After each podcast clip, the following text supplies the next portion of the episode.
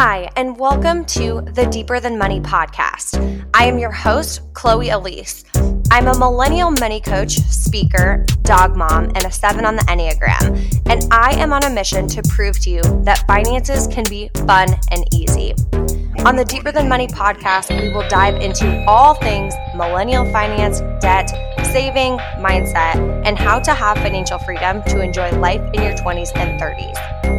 I want you to leave this podcast with more confidence around your moolah and the belief that your biggest financial dreams are possible for you. So, let's talk money.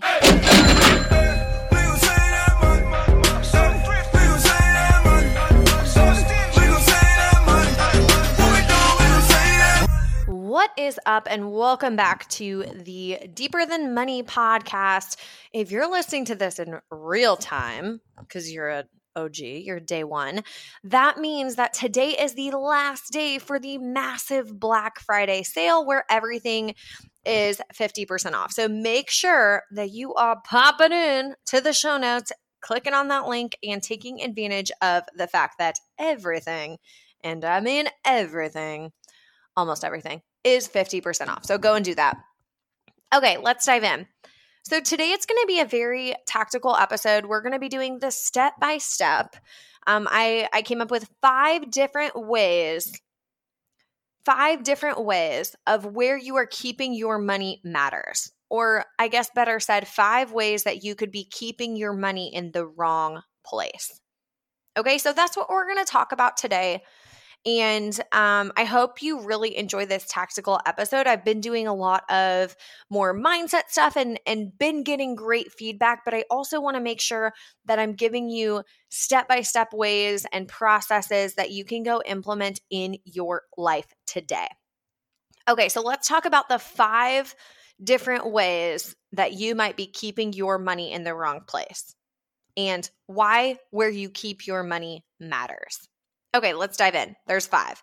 The first one if you are holding onto cash in a savings, but you have a ton of debt, the reason this is a mistake is because especially if you are holding onto cash in let's just say like a box under your bed or in the bank at your you know, in a savings at your bank and you with a basically no interest that it's accruing and you're having a lot of debt. What does that mean? The reason this is a mistake and the reason it matters where you're keeping your money is because your savings are just sitting there. They're just sitting there. They're just chilling. What's going on, buddy? Like just sitting there. And your debt is accruing interest against you. Dun, dun, dun. It's like a Darth Vader thing. I'm watching Star Wars right now. Who has Disney Plus right now and is just living their best life, rewatching all of their favorite Disney originals? Because it's me. Hello, it's me. We've been really into, we're watching literally all the Star Wars in order. And I've never done that before with the, like the new ones too.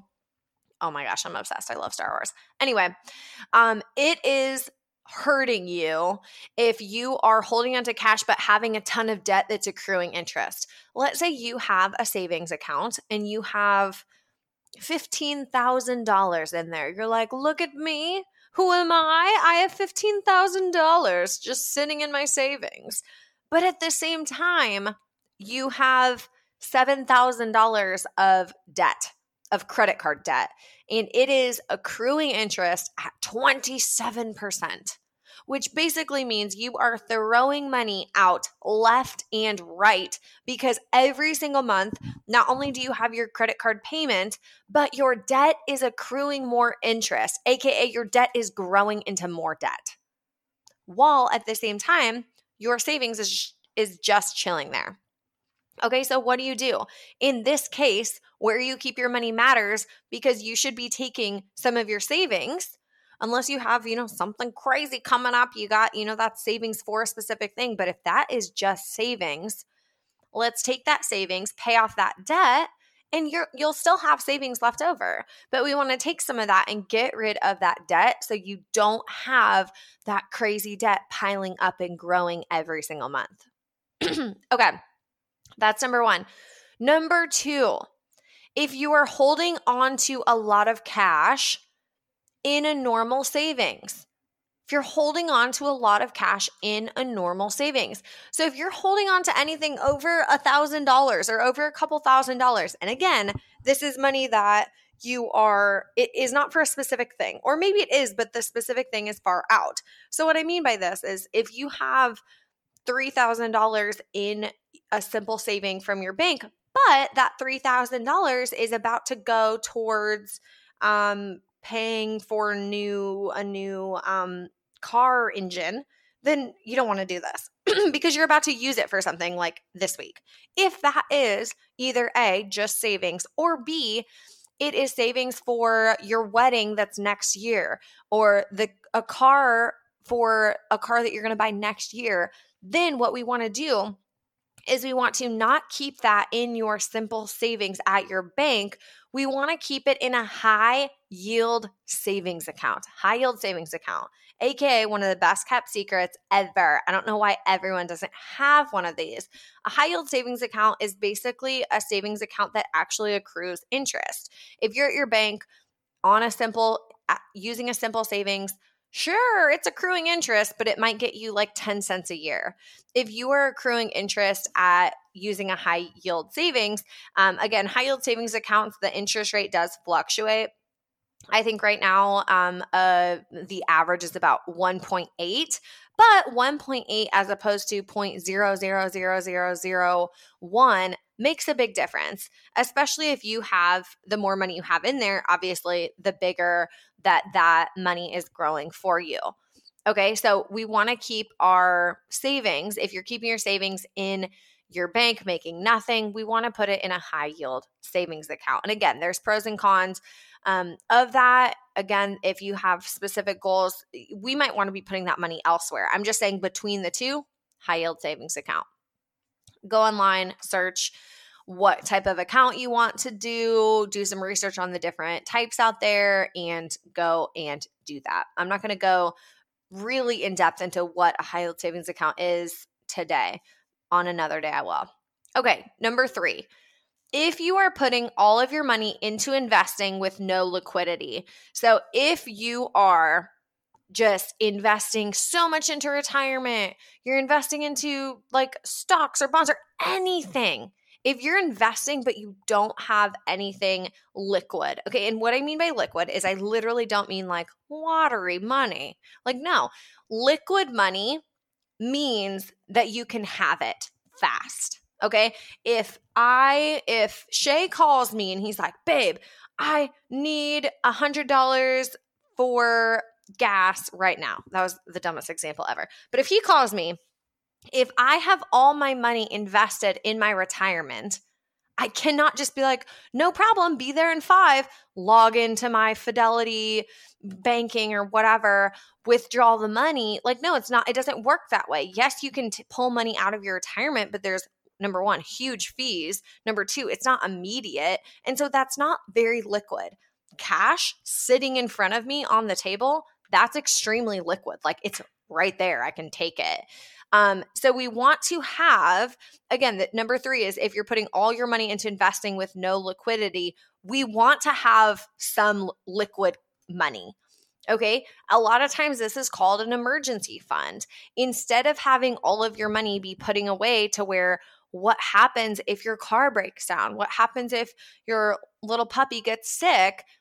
What are you going to do? If you have no cash on hand, you are probably going to put it on a credit card. You're going to put it on credit card debt and then have to pay that off or withdraw with huge fees from your retirement or whatever. And we never want to do that. Okay. So you have to have some liquid money, like an emergency fund, before savings. Or let's say you're doing that right now, pause for a second, go and put some cash on hand, then go back to investing. Okay, number four, you are putting all of your money towards debt with no liquidity or emergency fund. So, this is another thing. Okay. A lot of times I will see people do this, very similar to number three, but I, two different types of people do making these mistakes. Okay. If you are putting all of your money towards debt, which kudos, you're going to be debt free and you're doing all these things. If you throw every all of your money towards debt every month without having an emergency fund, without having cash on hand for something to come up, you are going to go back in debt if something comes up.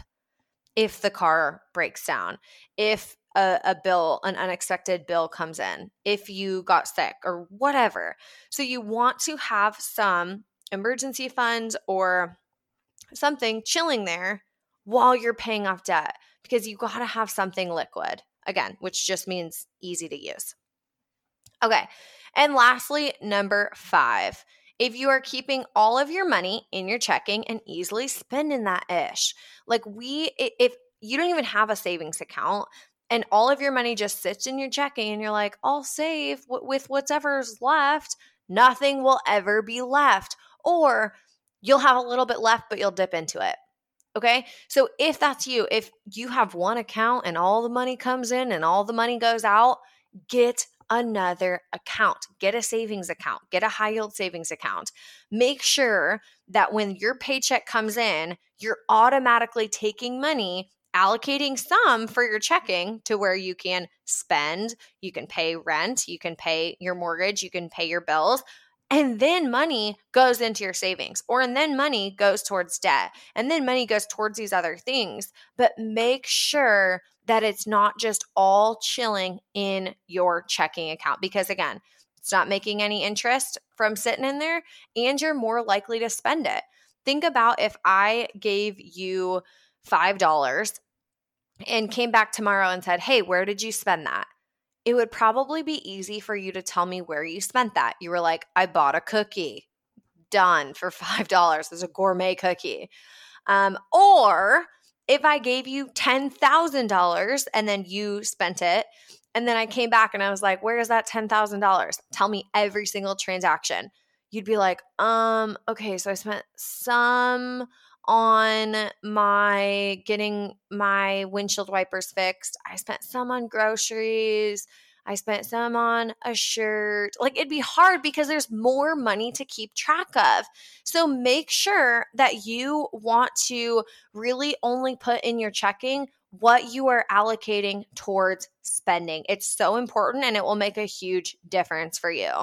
Okay, so today I just I want to just bring it home. Where you're keep you are keeping your money matters.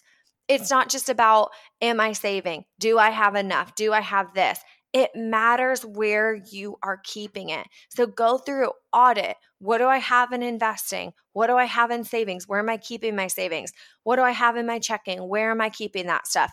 Go through that it's important that we're allocating things correctly. And of course, we can we can do a deeper dive later of, well, when I'm investing, should I be putting money just into savings or should I be growing my emergency fund to 1 million or what should I be doing? We can dive into those things later, but I wanted to do a deep dive first of where you are keeping your current money.